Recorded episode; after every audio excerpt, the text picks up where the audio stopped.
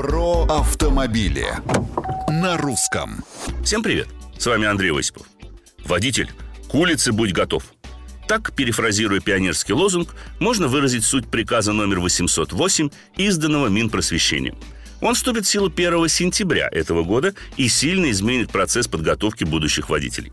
Во-первых, хотя общее количество часов практического обучения останется неизменным, большая их часть будет проводиться на улицах и даже на автомагистралях что, на мой взгляд, весьма полезно, поскольку погружает будущего водителя в дорожную реальность.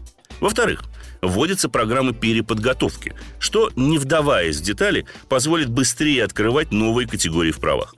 И, наконец, последнее. Появятся новые теоретические курсы, направленные на правильное понимание работы различных электронных систем автомобиля, включая системы стабилизации, помощи водителю, адаптивного круиз-контроля и даже автопилота. Все это, безусловно, хорошо, поскольку вселяет надежду на то, что выпускники автошкол будут лучше подготовлены и к реальным дорожным условиям, и к современным автомобилям.